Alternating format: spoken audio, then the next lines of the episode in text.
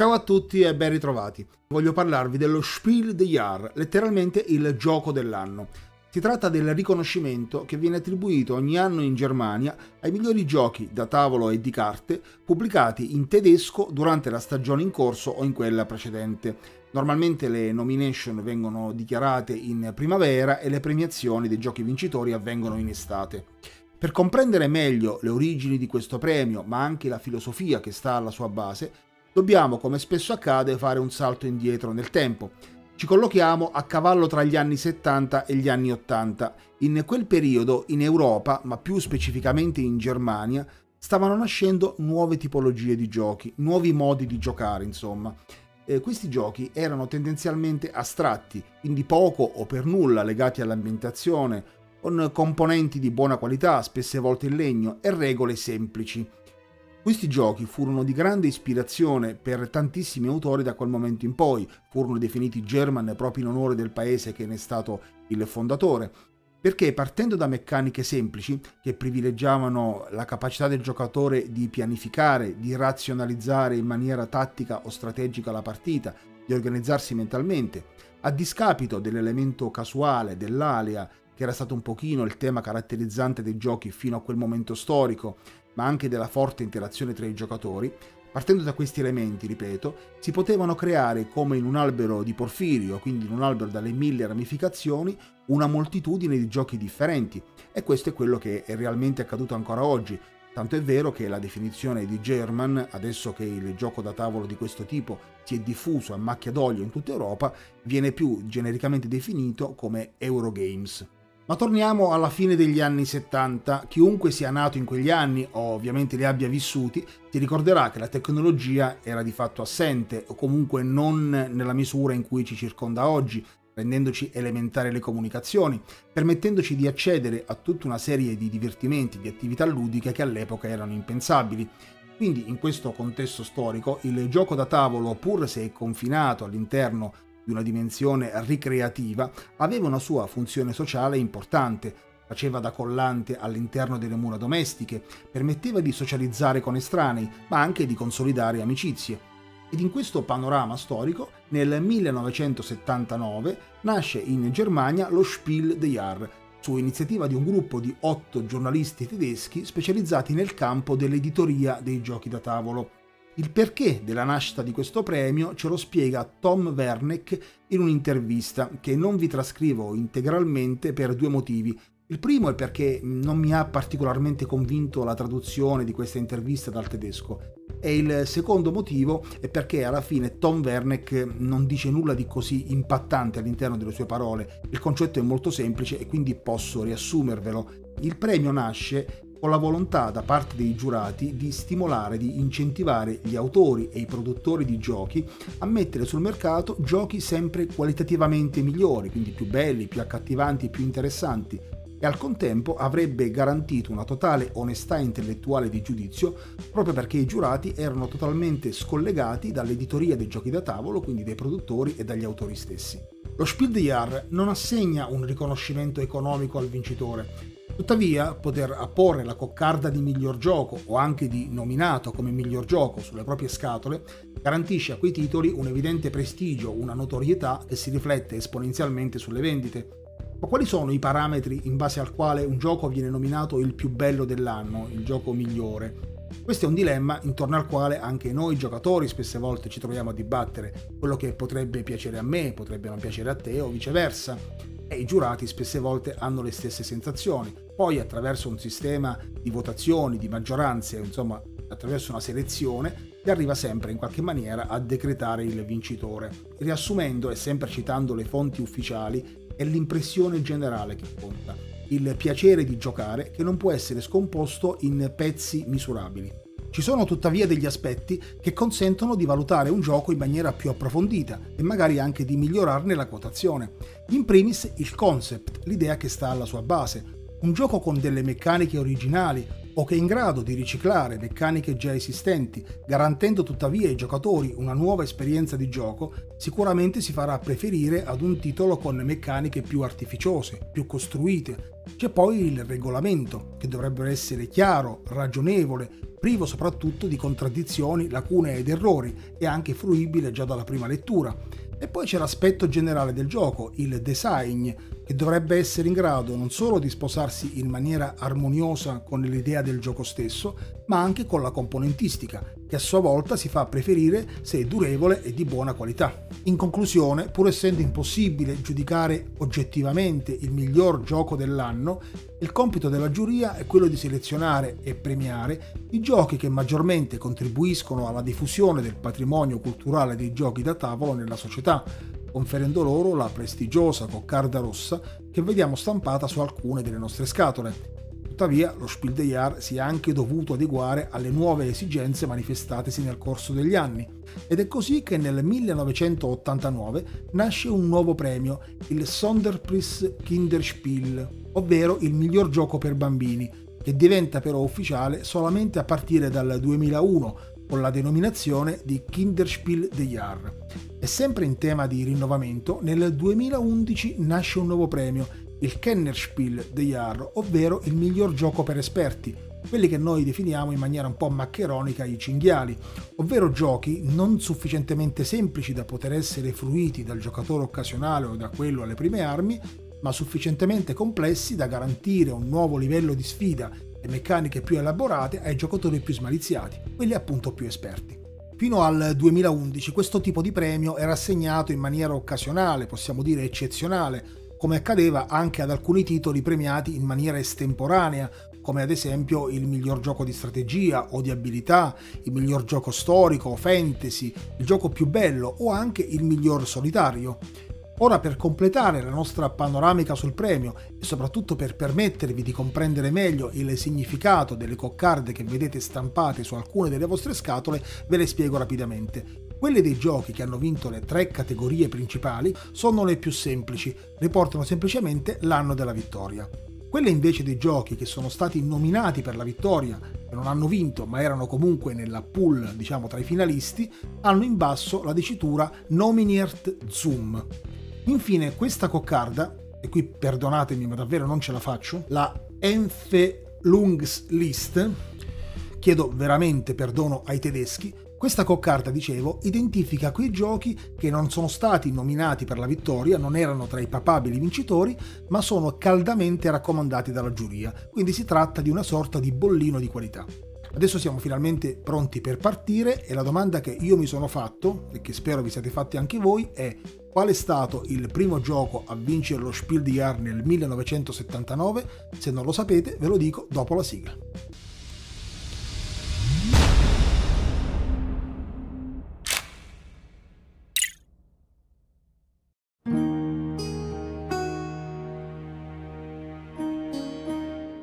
Inaugurare la galleria dei vincitori nel 1979 è La lepre e la tartaruga, edito dalla Ravensburger di David Parlett, studioso inglese e grande esperto di giochi da tavolo, autore tra le altre cose del libro The History of Board Games, del quale se volete approfondire vi lascio il link in descrizione.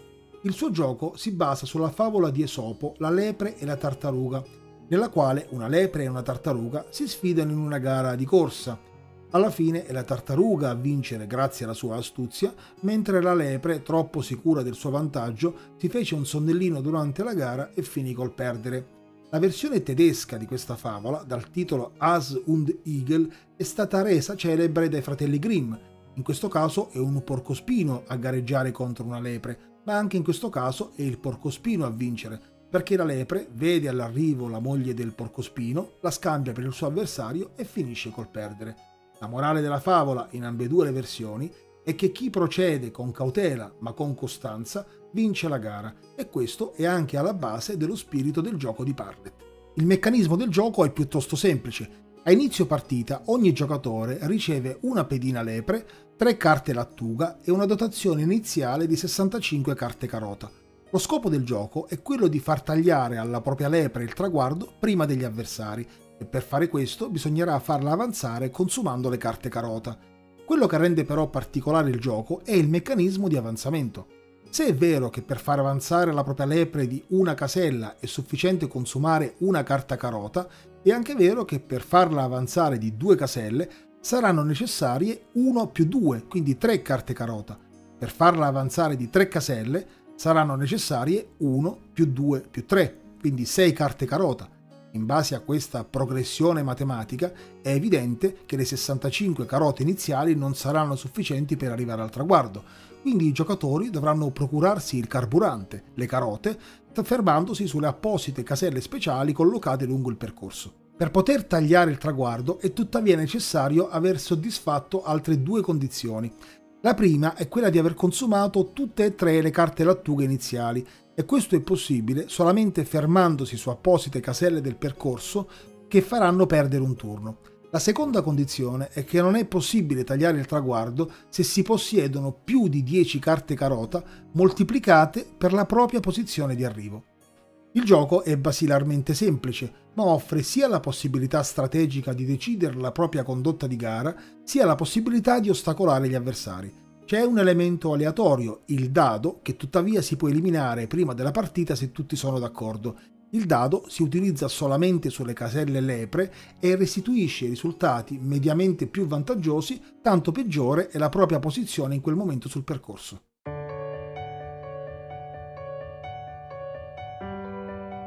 Nel 1980 vince Rumicube, edito dalla Intelli. L'autore è Efrem Erzano, un ex venditore di spazzolini da denti e cosmetici nato in Romania da una famiglia ebrea. L'idea del gioco nasce negli anni 40, quando sotto il regime comunista il gioco di carte era fuori legge.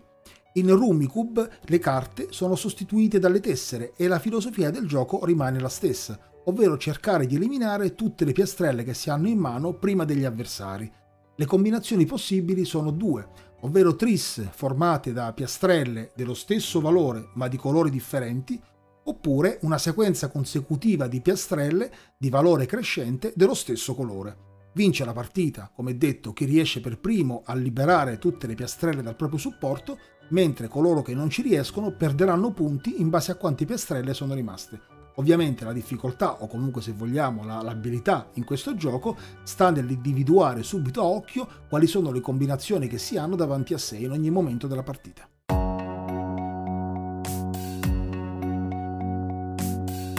Passiamo al 1981. Vince ancora una volta un gioco di derivazione matematica, ovvero Focus, edito dalla Parker Brothers. L'autore è Sid Saxon, un ingegnere statunitense, autore del libro A Gamut of Games, pubblicato nel 1969, una divertente raccolta di 38 giochi di strategia vecchi e nuovi che utilizzano metodi di gioco tradizionali come carte da gioco, dadi o scacchiere. Pensate che prima della sua morte nel 2002 Saxon aveva acquisito una delle più grandi collezioni di giochi da tavolo mai esistite, con ben 18.000 titoli. Il suo gioco vincitore del 1981, Focus, conosciuto anche come Dominion o Domination, utilizza una scacchiera particolare 8x8 formata da 52 caselle, dalla quale sono state eliminate 3 caselle per ogni angolo. All'inizio della partita ciascun giocatore dispone di un certo numero di pedine disposte in maniera prestabilita sul tabellone. Durante il suo turno ciascun giocatore potrà poi effettuare una delle due azioni possibili, ovvero mettere in gioco una nuova pedina, se ne dispone, oppure spostare una pila già esistente. Una pila può essere composta da una a 5 pedine, anche di colori differenti, e può essere spostata di un numero di caselle pari al numero di pedine che la compongono e solamente dal giocatore che ne detiene il possesso, ovvero da parte di colui che ha la pedina sulla sommità.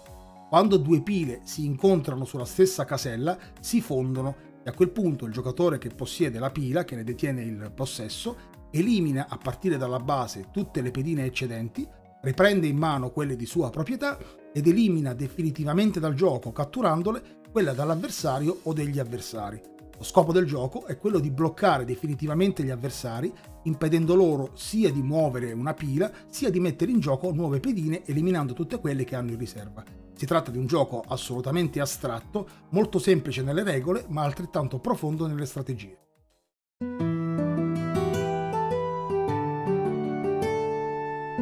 Nel Nel 1982 vince Sagaland di Alex Randolph e Michael Matkos, edito dalla Ravensburger.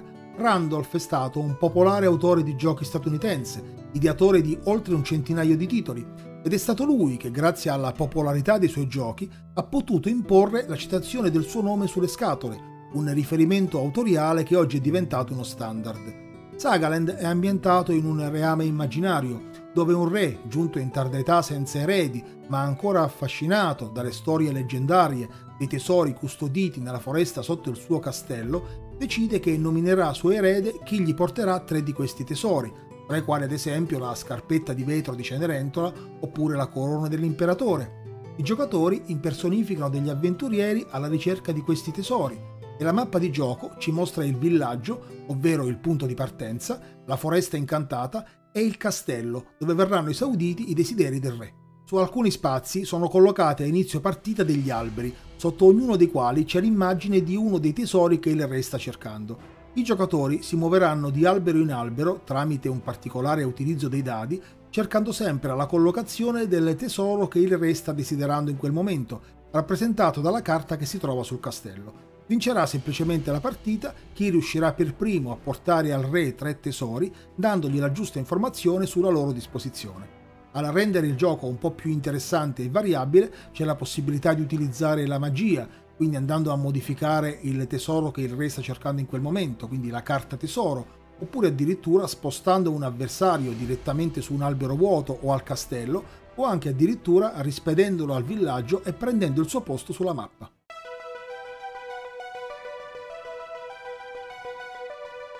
Andiamo al 1983, vince un gioco che sicuramente molti di voi conoscono bene, divenuto un grande classico.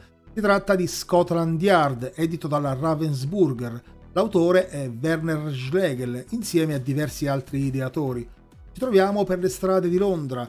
Un giocatore personifica Mr. X, un pericoloso criminale in fuga, mentre gli altri giocatori sono i poliziotti che devono cercare di acciuffarlo. Per farlo utilizzeranno i mezzi di trasporto come taxi, autobus o metropolitana, un inseguimento mozzafiato durante il quale gli investigatori dovranno cercare di decifrare e di identificare il percorso di fuga del malvivente. Per farlo, come detto, useranno i gettoni dei mezzi di trasporto ricevuti a inizio partita, mentre Mr. X annoterà i suoi spostamenti su una cartella coprendoli con il mezzo di trasporto utilizzato, fornendo in questo modo agli investigatori degli indizi sulla sua attuale posizione.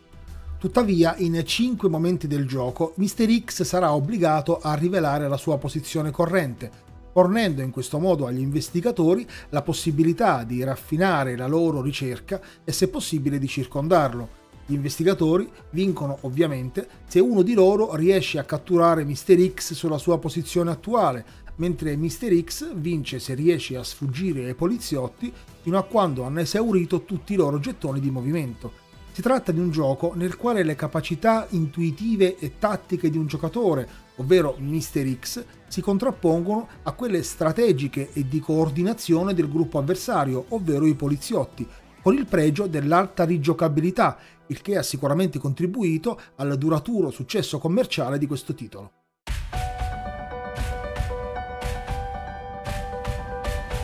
Siamo nel 1984, vince Danfros, edito dalla Schmidt Spiel.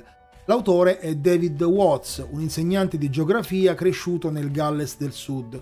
Watts sviluppò il suo gioco come strumento didattico per aiutare i suoi studenti a familiarizzare con la geografia dei paesi industrializzati ed anche per tentare di spiegare come la geografia e la competizione economica abbiano permesso alle linee ferroviarie di svilupparsi in alcuni posti piuttosto che in altri. E in Danfros noi costruiamo appunto treni.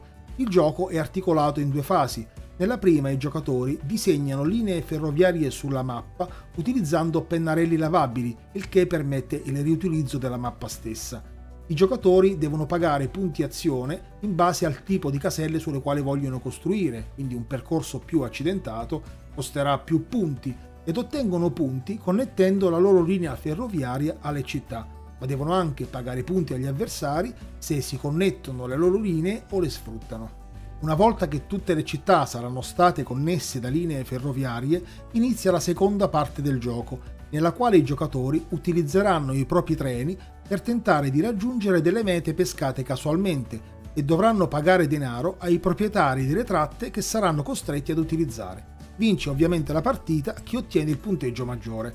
Si tratta chiaramente di un gioco che non eccelle né per i materiali né per la grafica, tuttavia introduce elementi innovativi in un genere, quello ferroviario, che non smetterà mai di appassionare.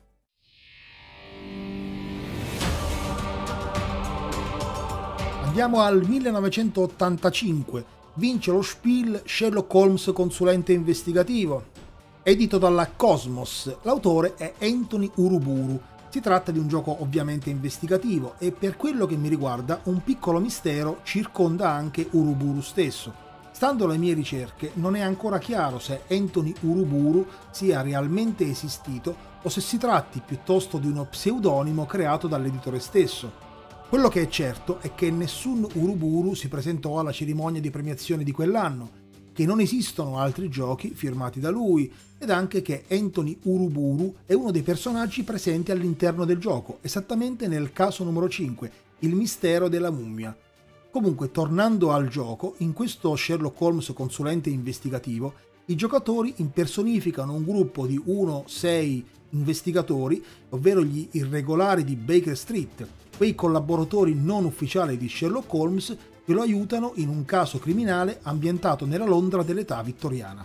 Si tratta basilarmente di un gioco cooperativo. I giocatori collaborano per cercare di risolvere il caso tutti insieme. Tuttavia è possibile giocare anche in modalità competitiva, ovvero ciascun investigatore tenta di risolvere il caso per conto proprio.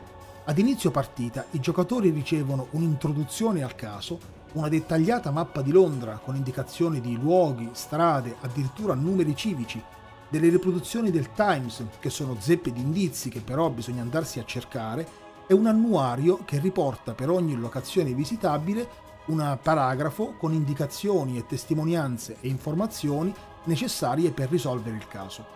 A turno o collaborando, i giocatori scelgono una pista da seguire, leggono il paragrafo relativo nell'annuario e appuntano tutte le informazioni che avranno ottenuto. Alla fine dell'indagine i giocatori confrontano le loro deduzioni con la soluzione corretta fornita da Sherlock Holmes e ottengono un punteggio in base al numero di risposte corrette che avranno dato e in base al numero di piste che avranno seguito per risolverlo.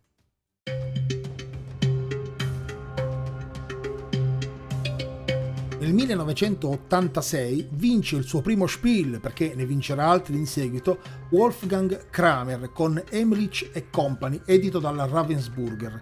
Kramer, uno degli autori tedeschi più popolari di sempre, introduce in questo gioco una meccanica che sarà poi molto diffusa nei giochi di tipo tedesco, ovvero quella di registrare i punteggi dei giocatori su una traccia che circonda il tabellone, che infatti in Germania, proprio in suo onore, è chiamata Kramer List, la barra di Kramer.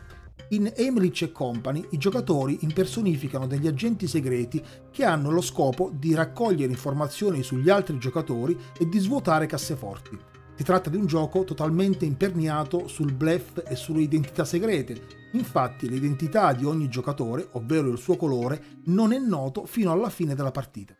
In ogni turno ciascun giocatore, tramite il lancio di un dado, potrà muovere uno o più agenti, il proprio ma anche quello degli avversari, lungo il tracciato. Quando una pedina si ferma su un edificio con una cassaforte, ottiene i punti corrispondenti, che possono però essere anche in negativo.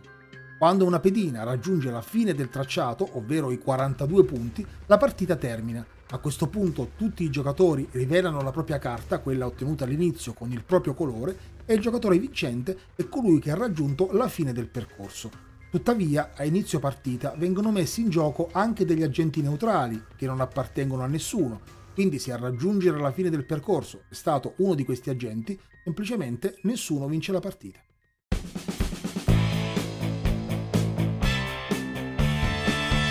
1987 Kramer fa doppietta con Auf Axe, edito dalla FX Schmid.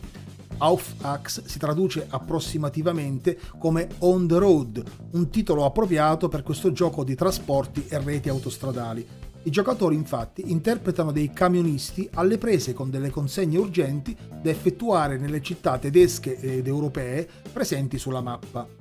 Le città di approvvigionamento e destinazione sono indicate su apposite carte trasporto che riportano la città di partenza, quella di arrivo, il numero di merci da trasportare e il ricavo che si otterrà alla fine della spedizione.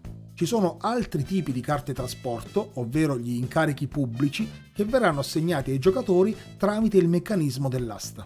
Il movimento si ottiene tirando un dado e muovendo i piccoli camion gommati sulla mappa che raffigura città interconnesse in Germania e nei paesi circostanti. Sono presenti all'interno del gioco anche carte dall'esito positivo o negativo e c'è la possibilità per il giocatore di turno di chiudere alcune strade con il cartello lavori in corso che obbligherà gli altri giocatori a fare delle deviazioni. Vince ovviamente la partita chi al termine della stessa avrà raccolto la maggiore quantità di denaro. Si tratta, a quanto ho potuto intendere, di un interessante antenato di giochi con meccaniche simili, non troppo semplice ma neanche troppo complesso e con un tasso moderato di alea.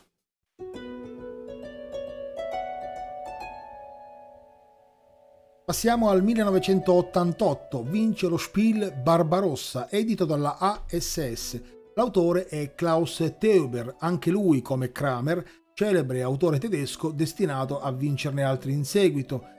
Teuber era un odontotecnico prima di lasciare definitivamente la professione nel 99 per dedicarsi a tempo pieno a quella di game designer. Barbarossa si allaccia tematicamente alla saga di Kiffhauser, secondo la quale l'imperatore Federico I, detto Barbarossa, dormì seduto intorno a un tavolo nella sua grotta per molti secoli, mentre la sua barba cresceva intorno al tavolo. La saga di Kiffhauser fu resa celebre nei paesi di lingua tedesca nel XIX secolo grazie ai fratelli Grimm. Barbarossa, e qui parliamo del gioco, è ispirato a una trilogia fantasy che in italiano potremmo tradurre come Scuola dei maestri di indovinelli, nella quale dei maghi si dedicano alla creazione di enigmi e tornei di risoluzione degli stessi. In un'intervista Klaus Teuber, e qui vado a leggere, dichiarò Ci sono momenti in cui chiudi un libro davvero triste che sia finito. Dopo aver terminato l'ultima pagina, spesso ti senti come se avessi perso un amico, per essere un po' melodrammatico. Quindi io cercavo un modo per mantenere vivo il libro un po' più a lungo. Creare un gioco sembrava la soluzione perfetta.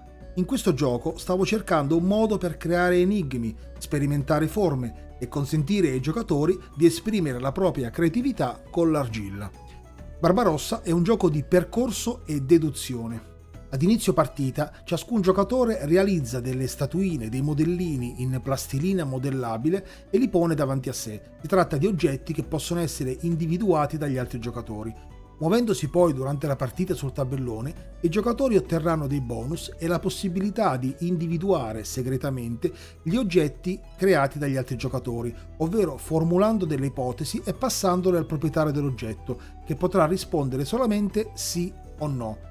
Gli oggetti identificati correttamente verranno infilzati con una freccetta e a fine partita vincerà colui che avrà meno oggetti infilzati dalle frecce, Tuttavia, e questo è importante, non bisogna realizzare oggetti troppo semplici o troppo difficili, perché se è vero che realizzare oggetti troppo semplici significa farsi infilzare da molte frecce e quindi perdere punti a fine partita, è anche vero che se si realizzano oggetti troppo difficili da individuare e nessuno di questi viene riconosciuto dagli altri, il proprietario di quell'oggetto perderà punti a fine partita.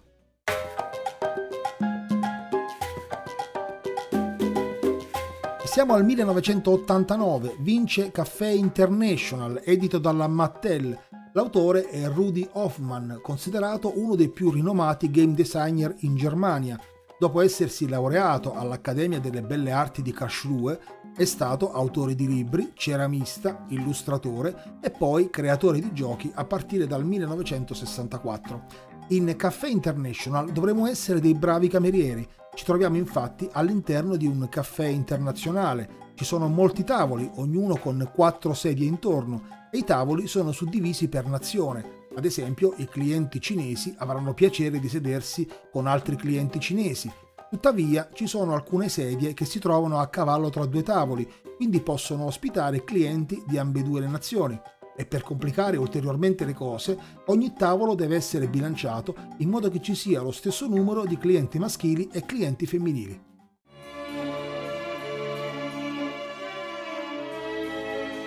Il secondo spiel per Klaus Töber arriva nel 1990 con Adel Verpflichtet, traducibile in italiano come noblesse oblige, ovvero la nobiltà comporta doveri e responsabilità. Il gioco è stato pubblicato dalla FX Schmid. In questo titolo i giocatori impersonificano dei membri del club delle antichità, il cui scopo è quello di cercare di avere una collezione d'arte più ricca e prestigiosa di quella dei propri avversari. Ad inizio partita ciascun giocatore riceve due carte luogo, ovvero il castello e la sala d'aste, e otto carte azione, suddivise in assegni, ladri e detective. In ogni turno tutti i giocatori contemporaneamente giocano segretamente il luogo nel quale vorranno agire, quindi il castello o la sala d'aste. Dopo che tutti avranno rivelato il luogo in cui agiranno, ognuno sceglie una carta azione da giocare. Nella sala d'aste si può giocare l'assegno per tentare di accaparrarsi una delle due opere presenti, oppure il ladro che cercherà di sottrarre l'assegno di colui che si aggiudicherà all'asta. Nel castello è invece possibile giocare l'esposizione, oppure il ladro che tenterà di sottrarre una delle opere presenti, oppure il detective che cercherà di catturare uno dei ladri presenti. L'esposizione è il metodo più rapido per fare punti perché esponendo le proprie opere al castello secondo regole precise si otterranno punti a fine partita, con rischio però di vederseli sottratti da un eventuale ladro, che però a sua volta potrà essere catturato e condotto in prigione da un eventuale detective. Vince ovviamente la partita chi avrà ottenuto più punti dopo l'esposizione finale. Si tratta di un gioco semplice con una bella grafica nel quale prevale sicuramente la componente psicologica, perché bisogna cercare sempre di intuire quali saranno le mosse degli avversari.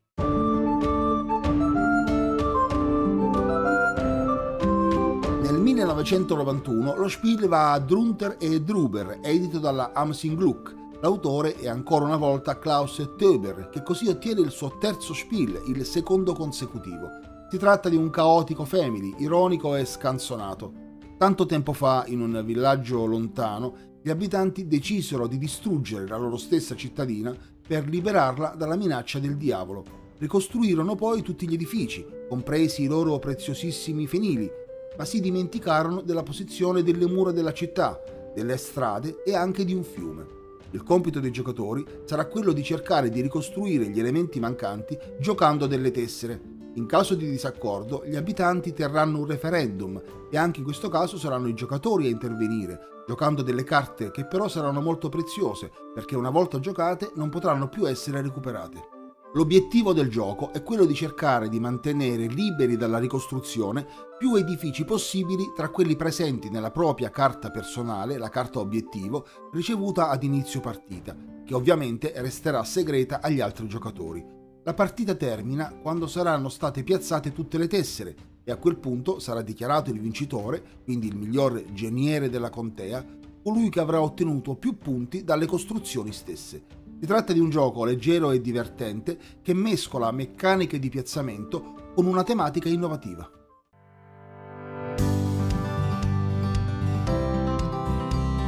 Nel 1992 per la prima volta vince un gioco a tema sportivo. Si tratta di Um Reifenbright, da noi conosciuto con il titolo di Campionato Italiano, edito dalla Jumbo. L'autore è Rob Bontenball, conosciuto solamente per questo titolo. In questo gioco controlliamo un gruppo di quattro ciclisti impegnati in una competizione molto simile al Tour de France e infatti il tabellone ci mostra il circuito della gara, mentre il movimento dei ciclisti avviene tramite una combinazione di carte e dadi. Questo gioco è la riedizione di un titolo del quale andarono bruciate molte copie durante l'incendio in un magazzino nel 1979 e si chiamava Omas Tour i punti di forza di questo gioco sono la leggerezza e la dinamicità, che unitamente alla possibilità di scambiare tra di loro i ciclisti e alle differenti superfici stradali lo rendono una vera chicca per appassionati del genere.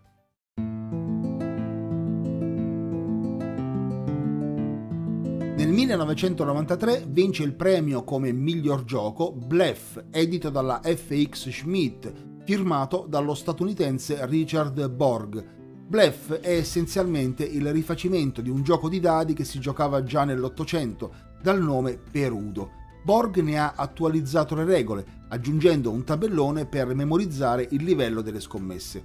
Ad inizio partita si colloca questa plancia al centro del tavolo, insieme al dado rosso che si trova nella confezione, ed ogni giocatore riceve un bussolotto con 5 dadi che riportano una stella al posto del 6. Tutti i giocatori, in ogni turno, lanciano i dadi nel bussolotto, dopodiché scommettono sui risultati ottenuti, utilizzando il dado rosso sul tabellone. Durante il suo turno, ciascun giocatore potrà decidere se mentire o se dire la verità su alcuni aspetti dei risultati che ha ottenuto, ad esempio il numero di uno presenti, la somma totale dei dadi, il numero di pari, eccetera. Se un giocatore contesta la sua affermazione, il giocatore accusato potrà dimostrare di essere in buona fede e in questo caso il suo accusatore perderà un dado, mentre se invece sarà stato lui a bleffare, a barare, perderà lui un dado. Il giocatore che perderà un dado sarà il prossimo nel turno successivo a fare la dichiarazione e si va avanti così fino a quando tutti i giocatori non hanno perso tutti i dadi a disposizione, tranne uno, che sarà appunto il vincitore.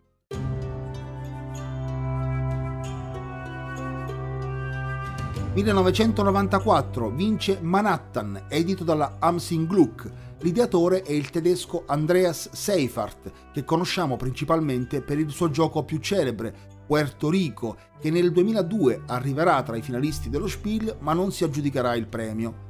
In una bella intervista alla Tana dei Goblin, che se volete potete recuperare integralmente tramite il link che vi lascio in descrizione, Seifert dice che nemmeno in Germania la situazione dei giochi era florida nel periodo possiamo dire più cupo per i giochi da tavolo, Tuttavia, l'introduzione di questo premio, lo Spiel des Jahres, ha consentito agli acquirenti, al pubblico, di avere un punto di riferimento per poter scegliere giochi con un bollino di qualità e aggiunge anche che da parte dei produttori e degli autori di giochi è importante guadagnare il rispetto del pubblico, proprio perché non devono essere ghettizzati come qualcosa per bambini, i giochi da tavolo, ma piuttosto essere intesi come qualcosa in grado di veicolare dei valori.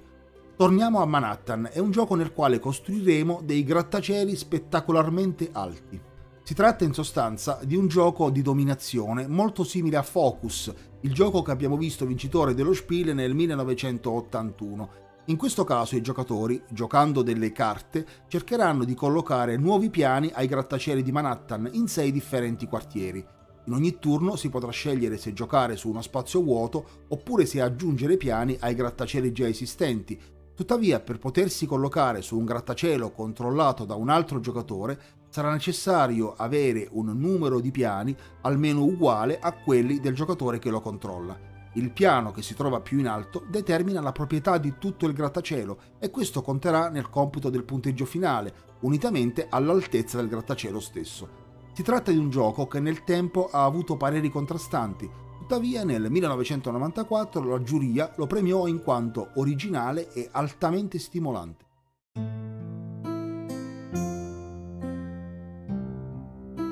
Siamo nel 1995, l'anno della consacrazione di uno dei titoli diventati più famosi di sempre.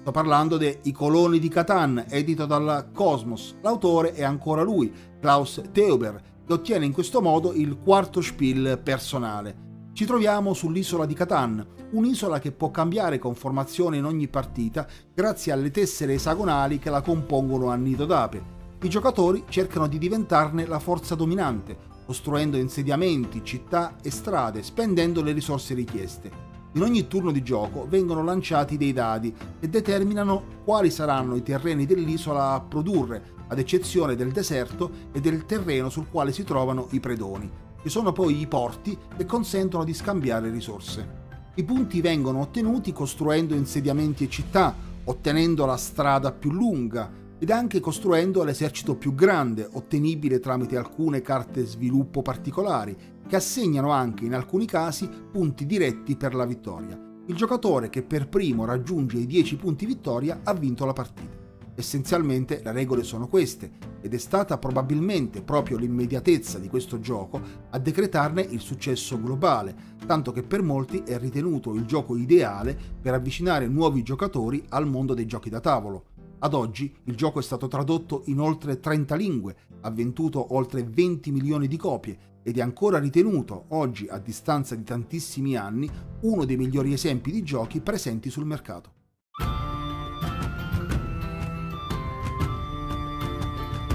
Passiamo al 1996, vince uno dei giochi che diventerà uno dei più amati del suo genere. Si tratta di El Grande, edito dalla Amsing Gluck. Gli autori sono Wolfgang Kramer, che così ottiene il suo terzo Spiel in collaborazione con Richard Ulrich. Ci troviamo nella Spagna medievale, il potere del re si sta erodendo e i giocatori interpretano il ruolo dei grandi, ovvero potenti signori che cercano di assicurarsi il controllo delle varie province. Per far questo radunano i cavalieri alla loro corte e li muovono poi sulla mappa cercando di assicurarsi il controllo delle varie regioni. In ogni turno ciascun giocatore gioca una delle 13 carte a disposizione che determinano sia l'ordine di turno sia quanti cavalieri potrà muovere dalle province alla sua corte. Ogni tre round viene effettuato nelle singole province e nel castillo, il castello, un conteggio dei cavalieri presenti. I giocatori che ne hanno la maggioranza ottengono punti. Alla fine del nono round, il giocatore che ha ottenuto la maggioranza dei punti vince la partita. Questo titolo introduce per la prima volta in un gioco da tavolo il sistema delle maggioranze. Il successo fu immediato il gioco ottenne altri premi oltre lo Spiel e fu supportato negli anni successivi da varianti ed espansioni. Ancora oggi ritenuto il capolavoro di Kramer, si tratta di un sempreverde da avere nella propria collezione. Nel 1997 si aggiudica il premio Mississippi Queen, edito dalla Gold Schieber Spiel, L'autore è Werner Odel, autore tedesco senza altri titoli di rilievo all'attivo, del quale posso dirvi solamente che gli piace navigare e che possiede uno yacht. Ogni anno lungo il tortuoso corso del fiume Mississippi si tiene una gara di battelli a vapore che navigano utilizzando delle grosse pale girevoli. Questo perché il pescaggio in quelle acque è piuttosto basso, le imbarcazioni hanno quindi la chiglia piatta e le eliche non avrebbero funzionato. In Mississippi Queen i giocatori dovranno essere abili sia nel pianificare gli spostamenti, sia nel gestire accuratamente le scorte di carbone e la velocità del proprio battello, in modo da poter essere i primi a tagliare il traguardo lungo il tratto di fiume scelto per la competizione. Tra manovre spericolate, sorpassi inaspettati o anche speronando le altre imbarcazioni, i giocatori dovranno anche riuscire a sostare presso due pontili per prendere a bordo due passeggeri che attendono l'arrivo dei battelli. Vince ovviamente chi taglia per primo il traguardo. Considerando che siamo nel 1997, il gioco introduce anche delle meccaniche innovative che lo resero subito popolare, tanto che la Gold Shiber già l'anno successivo pubblicò un'interessante espansione, The Black Rose, indirizzata soprattutto ai giocatori più esperti.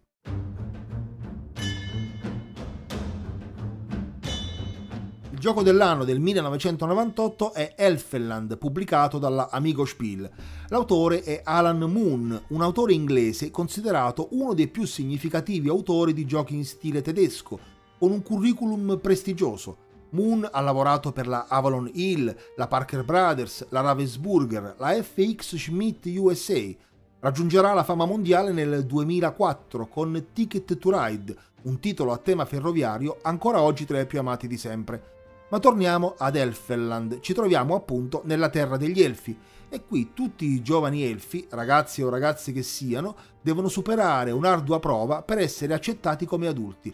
Ricevono cioè una mappa della regione e devono cercare di toccare il maggior numero di città possibili utilizzando dei comuni mezzi di trasporto, come ad esempio draghi, unicorni, cinghiali, ruote degli elfi, carri dei troll, nuvole magiche, zattere o traghetti. Dal momento che questi mezzi di trasporto sono limitati e che possono essere utilizzati solamente in alcune regioni, si scatena tra i giocatori una competizione su chi ne farà l'uso migliore. Vince ovviamente la partita chi avrà toccato il maggior numero di città al termine della stessa. Questo gioco, come anche altri di Moon, si ispira al problema del commesso viaggiatore, che, ve lo riassumo, è il seguente. Dato un insieme di città è nota la distanza tra ciascuna coppia di esse, calcolare il tragitto di minima percorrenza che un commesso viaggiatore deve percorrere per toccare tutte le città una e una sola volta e poi tornare alla città di partenza.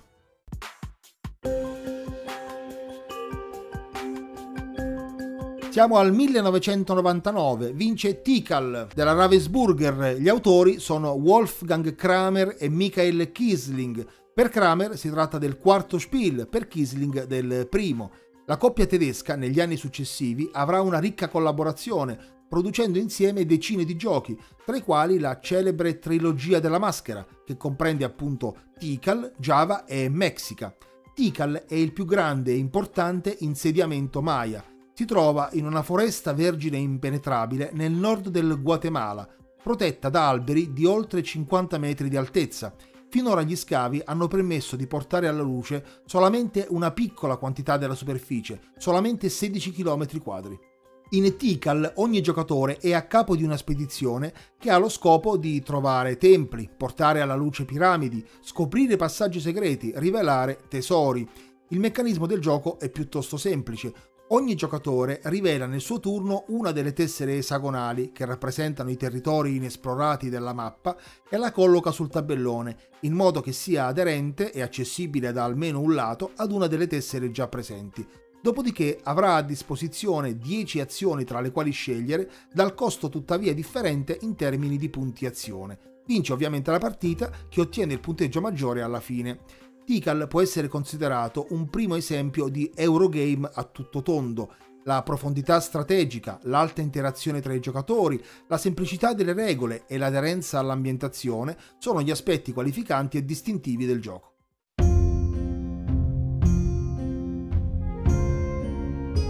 E arriviamo al 2000, vince ancora la coppia Kramer-Kisling con Torres, edito dalla FX Schmidt. Per Kramer si tratta del quinto Spiel, per Kisling del secondo. Torres è un gioco astratto nel quale costruiremo castelli e vi posizioneremo sopra i nostri cavalieri per ottenere punti durante le tre fasi del conteggio. L'aspetto fondamentale di questo gioco è che bisogna cercare di costruire delle torri più alte possibili all'interno dei castelli, perché il punteggio si ottiene moltiplicando la base del castello, quindi la sua ampiezza, per l'altezza della torre, tenendo tuttavia a mente che non è possibile avere un'altezza superiore alla base del castello. In ogni turno ciascun giocatore ha a disposizione 5 punti azione con i quali scegliere quali azioni compiere. Si va dal posizionamento di elementi del castello, all'entrata in gioco o allo spostamento dei cavalieri, fino alla pesca di carte che consentono azioni che di norma sono impossibili. Il gioco, a dispetto della struttura piuttosto semplice, presenta notevoli dilemmi strategici, ad esempio, non è possibile in un turno costruire e contemporaneamente prendere possesso del castello, e questo ovviamente ci espone agli attacchi degli avversari. Esiste inoltre un bonus particolare per i giocatori che riescono a posizionarsi sul castello del re, un sistema che consente il recupero a chi si trova più indietro in quel momento. E con questo gioco siamo giunti alla fine del primo piccolo viaggio all'interno dello Spiel des Jahres. Spero davvero di non avervi annoiato, ho cercato di essere il più sintetico possibile su ogni gioco, senza tuttavia ridurre il video a una pura cronistoria dei vincitori, perché mi sarebbe sembrato tutto piuttosto arido. Ovviamente avrei piacere di leggere nei commenti le vostre impressioni, le opinioni, i ricordi. A me farà molto piacere leggerlo e ovviamente risponderò a tutti. Ciao a tutti e ci vediamo al prossimo video.